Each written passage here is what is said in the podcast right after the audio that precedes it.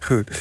Ze was in kamp Bergen-Belsen graadmager, op sterven na dood. In alles het contrast van de schrijfster van het beroemde dagboek. Al dus schrijver van het boek Na het Achterhuis.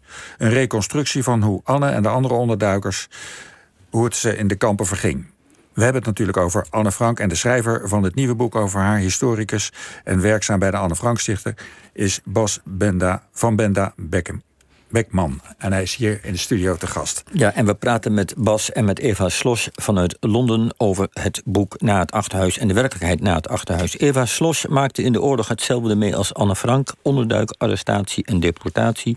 Ze was het buurmeisje van Anne op het Merwedeplein in Amsterdam en later zou ze zelfs haar stiefzusje worden toen haar moeder na de oorlog trouwde met Otto Frank.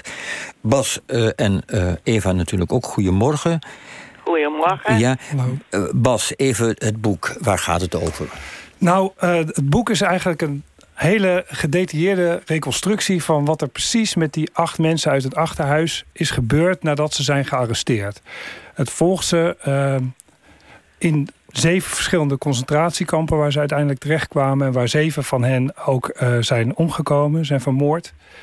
En ehm, probeert echt zo precies mogelijk nou ja, te vertellen wanneer ze waar precies zijn geweest en wat ze daar hebben meegemaakt. Ja, dat lijkt mij lastig uh, uit te zoeken. Want dat, dat, dat zullen ze niet allemaal opgeschreven hebben.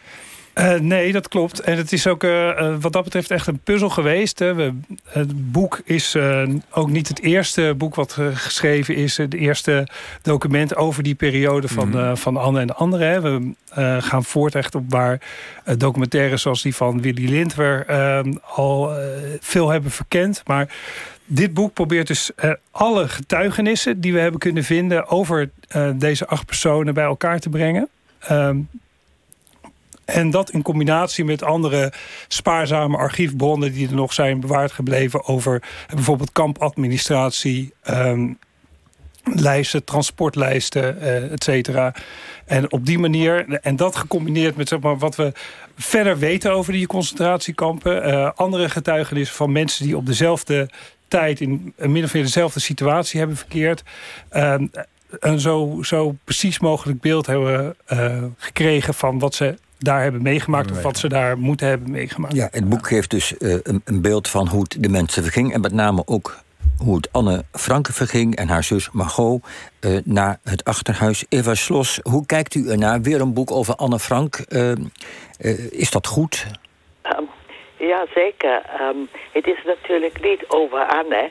Het is zoveel mensen, miljoenen mensen in de hele wereld hebben het dagboek gelezen, maar weten eigenlijk niet wat gebeurd is met de mensen, met de andere zeven mensen. Dus dit is een heel belangrijk boek eigenlijk. Ja.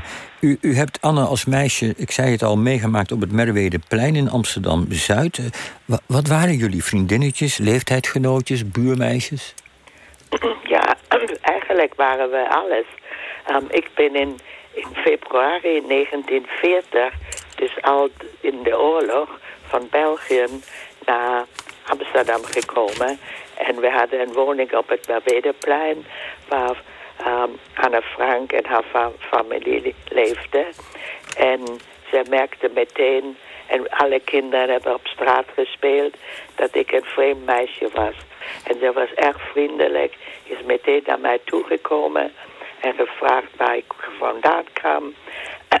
en heeft me toen naar haar woning genomen, dat ik haar familie leren kende. Dus ik heb al meteen Otto en mevrouw Frank en Margot leren kennen. En zo, we waren vriendinnetjes.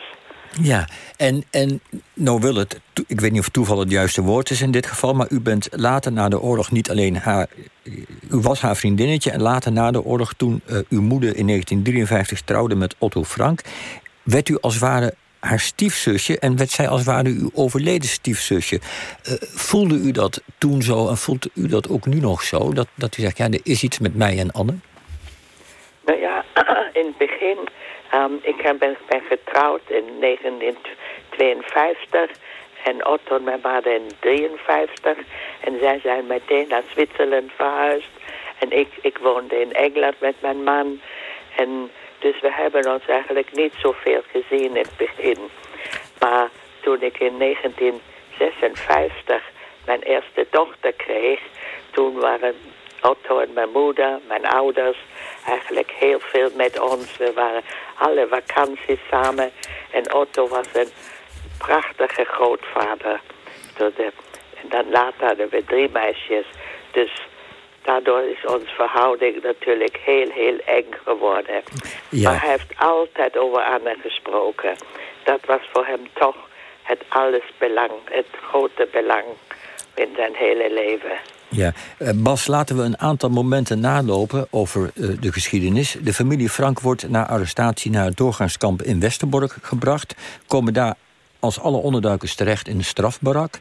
En in jouw boek vertellen een aantal getuigen dat Westerbork voor haar niet alleen rampzalig was, het was natuurlijk wel, maar dat het voor haar ook een soort, ja, je, mensen zeggen zelfs letterlijk een soort verademing was. Kun je dat uitleggen?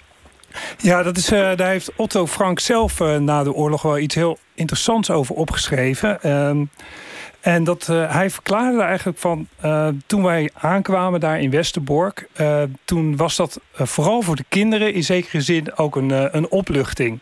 Want ze natuurlijk al die tijd in die hele enge isolatie van het achterhuis hadden gezeten. Alleen maar elkaar hadden gehad om mee te praten. En nu uh, in Westerbork moesten ze wel uh, hard werken. En het was, het was daar echt wel heel naar.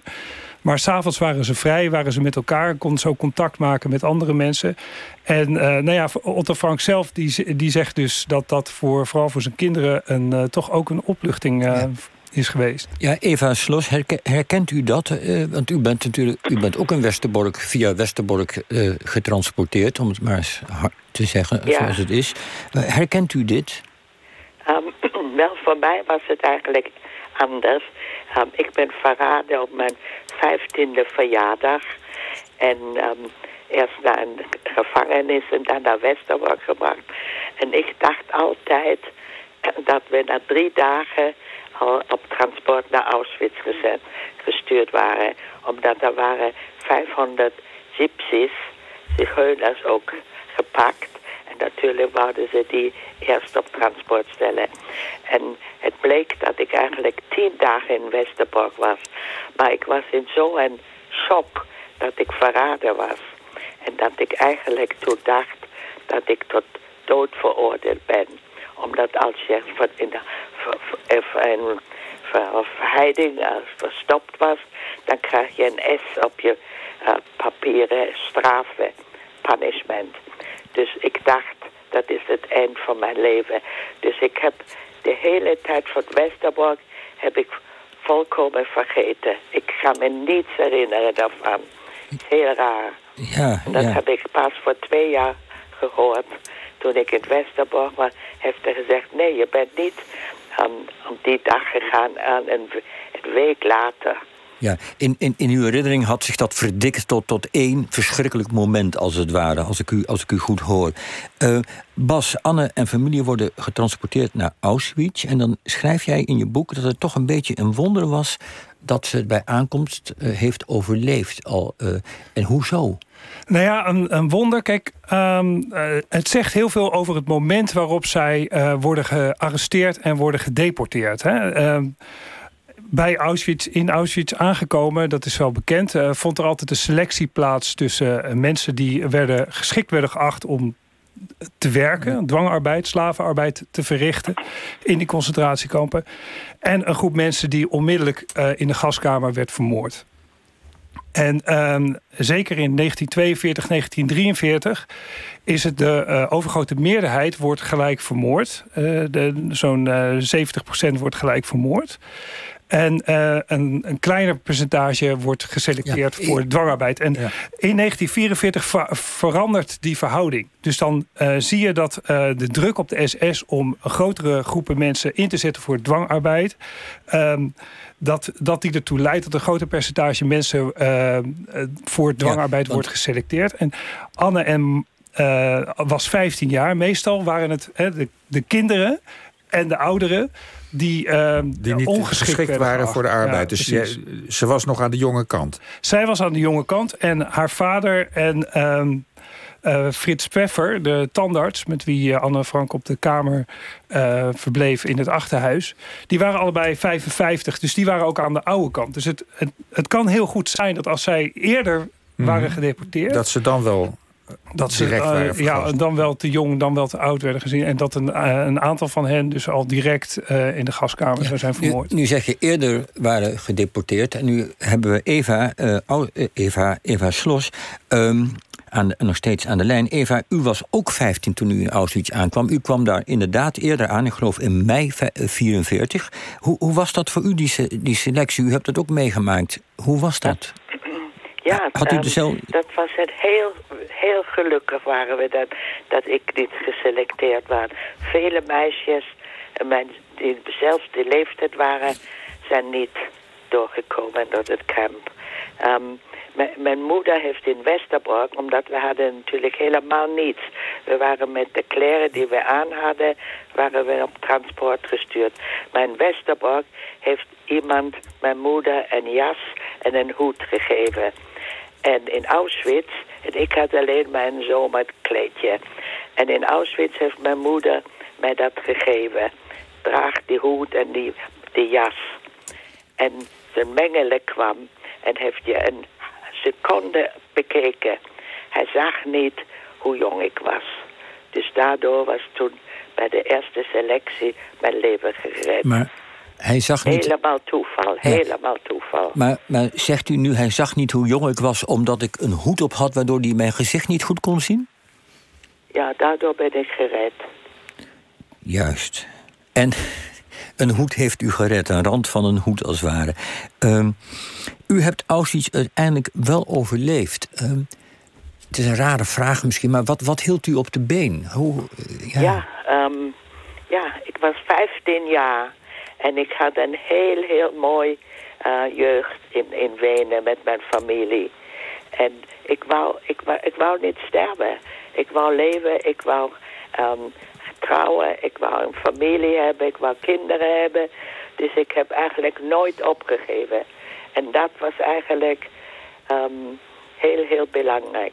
Zodra je zegt, ik kan niet meer verder, was je in twee, drie dagen dood. Ja, want u had daar ook nog familie bij u. Het geluk was natuurlijk dat ik een hele tijd, niet de hele tijd, maar een, een grote tijd uh, samen met mijn moeder was. Dus dat heeft natuurlijk ook geholpen. Maar in, um, ja, misschien oktober was ze selected bij Mengele om, voor, voor de gaskamer.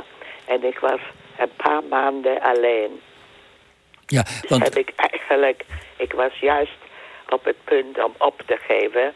En een ander mirakel was daar, dat mijn vader kwam naar, naar Birkenau om me te bezoeken. Dat is nooit, nooit gebeurd met iemand anders. En hij heeft me natuurlijk moed ingesproken. Zegt de oorlog zal gauw voorbij zijn en dan zijn we weer samen. Mijn broer was toen ook nog um, aan het leven. Dus dat heeft me geholpen. En dan natuurlijk zijn wel bevrijd in januari. Ja, want ik, ik meen te begrijpen dat, dat het, het bij u zich het, het idiote, rare geval deed, voordeed dat uw moeder werd geselecteerd in uw beleving voor de gaskamer en dat ze toch op een andere manier overleefd heeft. En dat ontdekte u later via uw vader, toch? Um, ik heb dat niet goed gehoord. Kan u ja. nog eens zeggen? Ja, nou, ik, ik meen te weten dat u ergens anders vertelde van dat uw moeder werd, dat u dacht dat uw moeder werd geselecteerd om te worden vergast, maar dat u uiteindelijk ontdekte dat dat toch anders was. Dat ze het wel overleefd heeft. Ja, ja. Dat was toen in januari, toen de Duitsers zijn verdwenen, was ik, heb ik weer teruggevonden. En dat, toen zijn we natuurlijk samen dan bevrijd worden bij de Russen. Ja, uh, dat was alles heel veel geluk. Um, dat was heel, heel nodig dat je geluk had. En natuurlijk, Anne was al vroeger getransporteerd. Ja, uh, Bas, uh, Anne was al vroeger getransporteerd. Uh, zij wordt op 1 november 1945 met haar zus verplaatst naar het kamp... 44. 44, 44 ja. dankjewel. Ja. Verplaatst naar het kamp Bergen-Belsen. wat was dat voor kamp? Nou ja, dat is een, een, een, een, een kamp dat eigenlijk verschillende functies had. Het, aanvankelijk een krijgsgevangenenkamp. dan is het een tijdje een kamp waar Joodse gedeporteerde mensen met een soort geprivilegeerde status uh, hadden. Bijvoorbeeld omdat ze een andere nationaliteit hadden. Of om, om een of andere reden op een bepaalde uh, voorrangslijst terechtkwamen. En die uh, werden daar opgesloten. Ehm, en die werd voorgehouden dat ze wellicht zouden worden uitgewisseld tegen Duitse krijgsgevangenen, soldaten. Dus uh, dat is maar met een heel klein groepje uh, daadwerkelijk gebeurd. Maar uh, die mensen in dat Sternlager, zoals dat heet... ze mochten ook hun gewone kleren dragen met een jodenster erop... Um, die, uh, die hadden een iets betere positie mm -hmm. dan, uh, dan uh, Joden in andere ja. concentratiekampen. En dan komt er op een gegeven moment ook wordt het ook gebruikt voor hele grote groepen. Als, als een doorvoerluik voor Joodse gevangenen. die weer worden doorgestuurd naar allerlei uh, plekken waar ze dwangarbeid kunnen verrichten. En waar ze ook volledig aan hun lot worden overgelaten om, om te sterven eigenlijk. Ja. Want hoe, hoe zat dat met Anne en Margot? Ja, die komen dus met een hele grote groep andere gevangenen uh, uit Auschwitz daaraan. Uh, die komen eerst in een soort provisorisch tentenkamp terecht. Uh, daar breekt uh, heel kort daarna een enorme storm los. Dan waaien al die tenten weg. En dan komen ze in een, in een deel van het kamp terecht waar de omstandigheden ongelooflijk slecht zijn. Waar ze, uh, ze hoeven daar niet te werken, maar ze krijgen daar uh, nauwelijks te eten. Worden volledig aan hun lot overgelaten. Er zijn allerlei uh, ziektes die daar uitbreken. Er is, het is koud, ze hebben er ja. geen kleren, ze zitten onder de luizen. Dus de omstandigheden zijn daar buitengewoon slecht. Ja, en slechter dus ook dan die groep andere mensen die in dat andere ze deel zijn, van de ze zijn, ze zijn daar ook eerder gestorven dan lang gedacht is. Ja, dat, uh, dat is een van de uitkomsten uit het onderzoek van de Anne Frank Stichting. Dat hebben we ook al een aantal jaren geleden naar buiten gebracht. Hè, dat uh, dat um, op basis van de getuigenissen die we hebben over uh, die, die laatste ontmoetingen met Anne en Margot Frank. Er zijn verschillende vrouwen die het hebben overleefd, die hen daar nog hebben gezien. Um, weten we dat zij voor 7 februari 1945 echt al in een ver gevorderd stadium van die ziekte, die epidemische vlektyfus, waar ze, waar ze mee waren geïnfecteerd, um, dat ze daarin waren. En um, om, omdat we weten van die ziekte dat als je daar zo ver in gevorderd bent, als je die uh, al uh, coma-verschijnselen hebt, uh, een hele hoge koorts, dat de kans dat je dan nog langer overleeft dan twee weken, dat die eigenlijk miniem is. Dus op basis van het, het verbinden van kennis die we hebben opgedaan uit getuigenissen. Uh, de, uh, wat we weten over het moment waarop zij op het laatst hen daar nog moeten hebben gezien, namelijk 7 februari. Ja. En wat we weten over die ziekte, zijn we tot die uh, ja, vroegere sterfdatum gekomen dan lang is aangenomen. Ze, het is lang aangenomen dat ze... Uh, officieel was het uh, eind maart 1945. Ja, de en, datum en, en, jullie denken dat het begin februari, februari moet zijn geweest, ja. ja. Uh, Eva Slos, we hadden het in het begin van het gesprek al over uw band met Otto Frank... als dochter van uw moeder die in 1953 met Otto Frank trouwde. U kwam Otto ook weer tegen in Auschwitz toen het al bevrijd was, het kamp. Hè? Wat, wat voor man ontmoette u? Hoe was het? Hoe was het? Wat, ja... Ja, dus de, de nazi's hebben het kamp verlaten. En um, de Russen waren al in, Bergen, in, in Birkenau.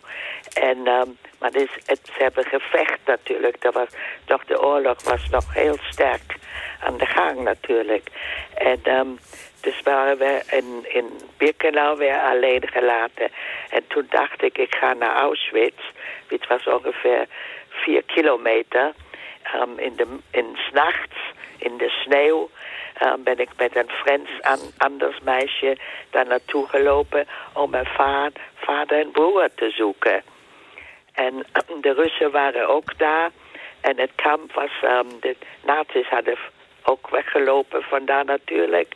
En er waren ook misschien 500, 600 mensen al stil aan het leven.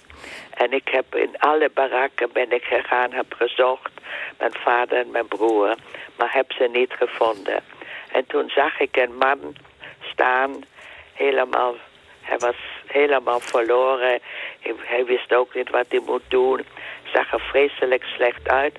Maar een beetje bekend. Ik dacht, die man ja. heb ik al gezien en, ergens. En dat was Otto Frank. Ja, uh, en toen ben ik naar hem toe gegaan en heb gezegd... ik denk, ik ken u. En hij zei, ja, ik ben Otto Frank. En hij keek mij aan en zei... En jij bent Eva Geiringer, Anne Frank speelkameraad. Ik zeg, ja, ja, ja. Eva, Eva Slos, mag, vroeg heb je gezien mijn dochters of mijn vrouw? En ik had ze niet gezien. Ja, En Eva Slos, we, moeten...